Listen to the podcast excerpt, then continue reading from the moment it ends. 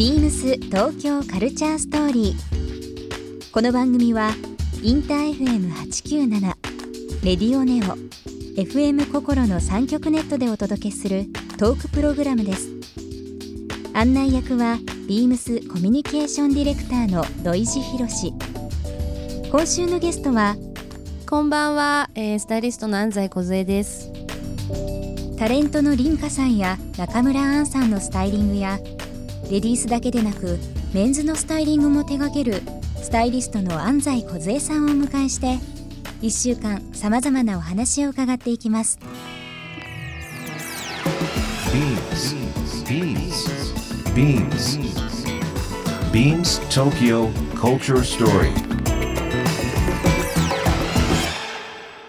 BeamsTokyoCultureStory」This program is brought to you by Beams.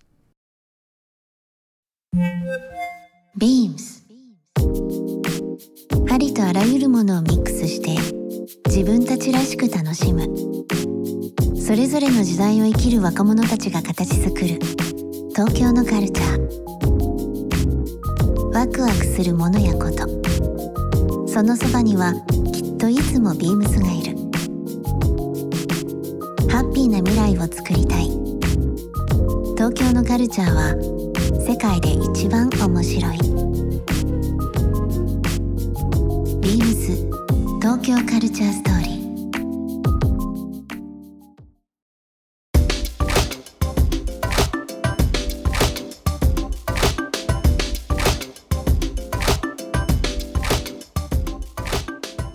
ちょっと今日テーマですけど、ん。改めて、はい。えっと番組のテーマがですね、はい、ビームス東京カルチャーストーリーということで、はい。ビームスの歴史会社今もうあの42年目を迎えますけど、う。ん。すごいねその42年の2年の中でも20年以上あのビームスね日々はい。仕事をしていただいている安西さんですが、改めてなんですが、はい、えーまあ、僕がこう聞くのもはい。おこがましいんですけど、ビームスってどんな会社でどんな存在ですかね？うーん、私もう高校生の時からうん。レイビー世代。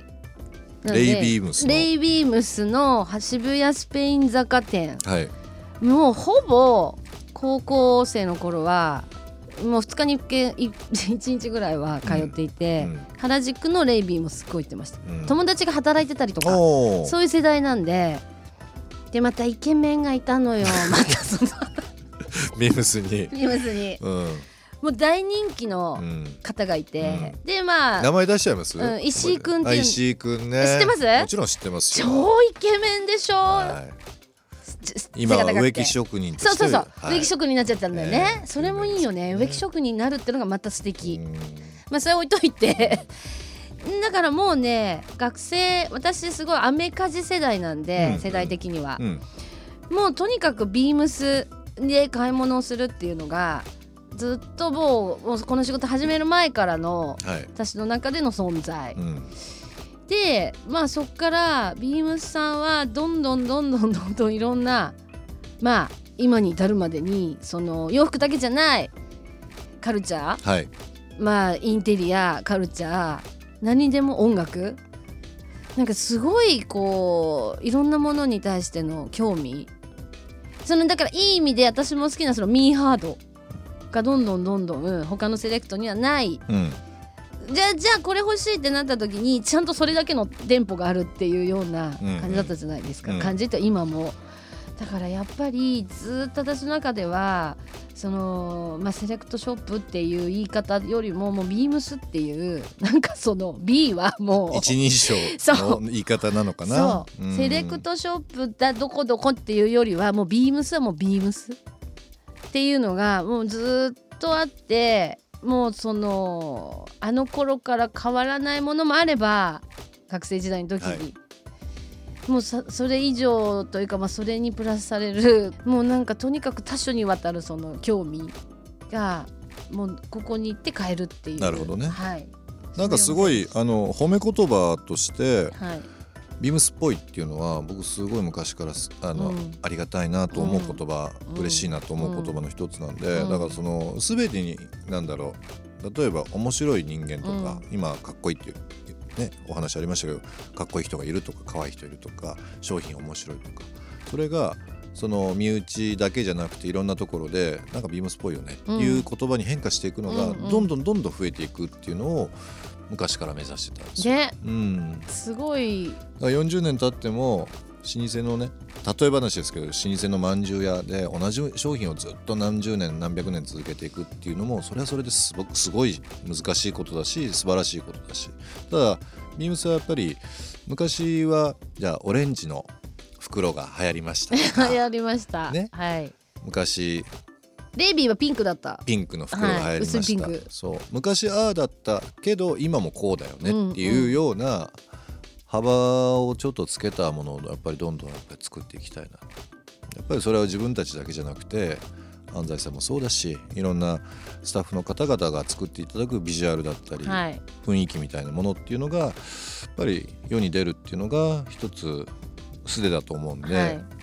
またまあ僕は今ちょっと現場離れてますけどいろんな会話しながらまたちょっとね5年10年後振り返ったらあの時ああだったねっていうのはうん。一緒にややりたいですよね。やりたいですね。はい。うん。ぜひ僕ね勝手な印象ですけど、うん。安西さんはその、まあ、今週頭にも話してますけど、まあ、メンズから始まって、はい。でレディースも、まあされてはい。次ね大きい一歩があったなと思うのが、はい。例えば、はい。まあコンサバティブな雑誌と言われるようなはい。もの、うーんまあ、全部コンサバじゃないですけど、はい。例えばまあ VERYとか、はい。 Domaniとか、うん STORYとか、大人 MUSE ってまあちょっとその30代。うん。ベースにしたはい。女性、はい。なのでブランドものが好きだったりデザイナーズものが好きだったり、はい。い、ろんな新規のブランドが好きだったりっていう部分を紹介されてる雑誌の中でちょっと目に留まることが結構あったのがそう古着とかね、うんうん。ちょっとメンズ的なもので出てはいるブランドを、うん。あえてその大きめに例えば、うんうんインディアンジュエリーとかもそうだし、はい。古着のデニムとかもそうだけど、はそういうのをねコーディネートで入れられていかれたっていうのは、はい。一つの社会現象になったと思ってはいるんですよ。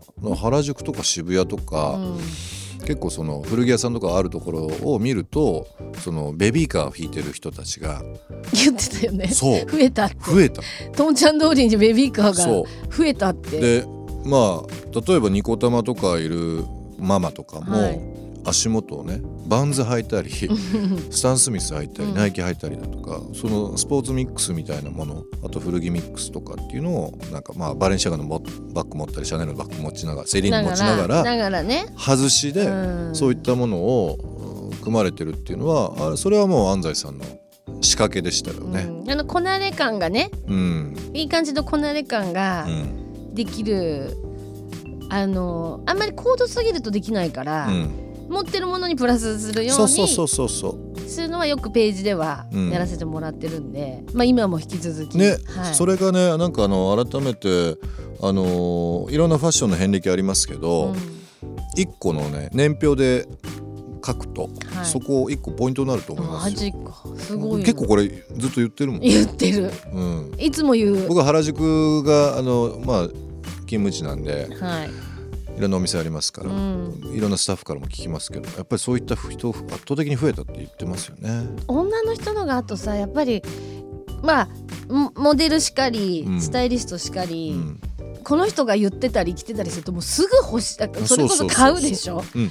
男の人ってやっぱこだわりがあるからこだわりだけど女の子はもう可愛い着たい、欲しい。うん。これと全く同じのが欲しいっていう、だから多分彼氏とか、はい。その旦那さんとかお友達とかいろんなパターンでこうお買い物にいらっしゃる女性がはい。多分その通ってきてない道だから、うん。なかなか知識もないし、うん。その古着って言われてもちょっと私選べないっていうのをはい。そういうパートナーが、うん。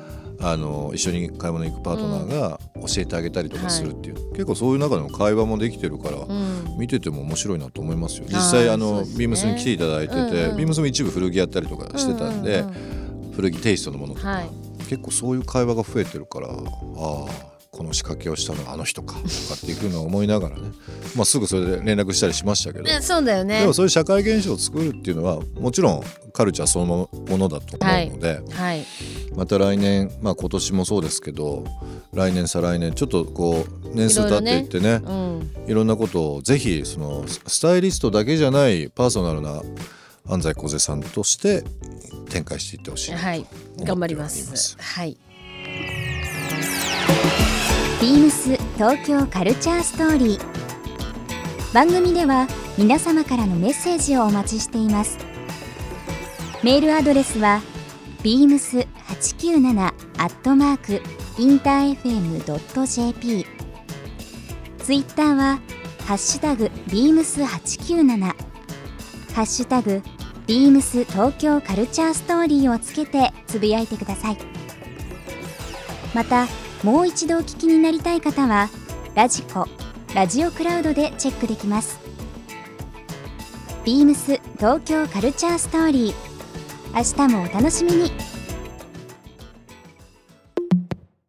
ビームス。